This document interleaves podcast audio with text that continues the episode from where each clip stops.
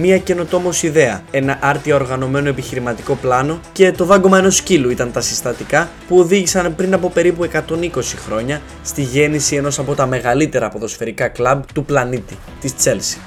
Καλώς ήρθατε στην εκπομπή Ποδοσφαιρική Ιστορία σε 3 λεπτά από τον Τζιορναλίστα. Είμαι ο Νικόλας Παολίνος και μαζί θα ξετυλίξουμε το κουβάρι της ιστορίας της Chelsea σε μόλι 3 λεπτά.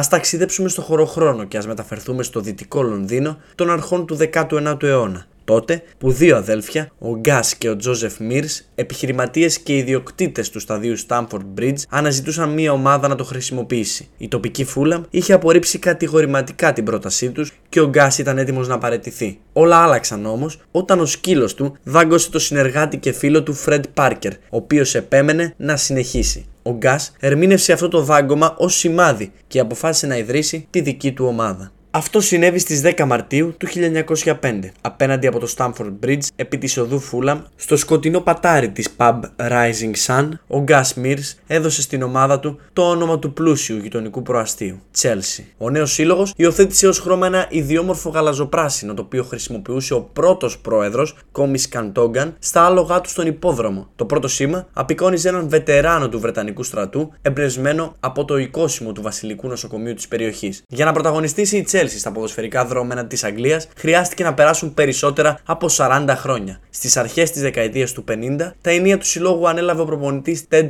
Drake, μια κίνηση η οποία έμελε να αλλάξει το ρου της ιστορίας των μπλε. Ο Drake αντικατέστησε τον βετεράνο στρατιωτικό στο σήμα με ένα λιοντάρι, το ίδιο που βρισκόταν στο θηρεό της οικογένειας του άλλοτε προέδρου Κόμι Καντόγκαν. Υπό τις οδηγίες του Βρετανού προπονητή, η Chelsea κέρδισε το πρώτο της πρωτάθλημα το 1955. Το 1971 ήλθε ο πρώτος ευρωπαϊκός τίτλος, αυτός του κυπέλου κυπελούχων, στον διπλό τελικό του οποίου υπέταξε τη Real Madrid στο Γεώργιος Καραϊσκάκης. Τα χρόνια που ακολούθησαν ήταν μαύρα. Η Chelsea έφτασε στη χρεοκοπία. Ο επιχειρηματίας Ken Bates ήταν αυτός που στα μέσα της δεκαετίας του 90 επανέφερε την Chelsea στην πρώτερη της κατάσταση. Ο απολογισμός ήταν δύο κύπελα Αγγλίας, ένα κύπελο κυπελούχων και ένα League Cup.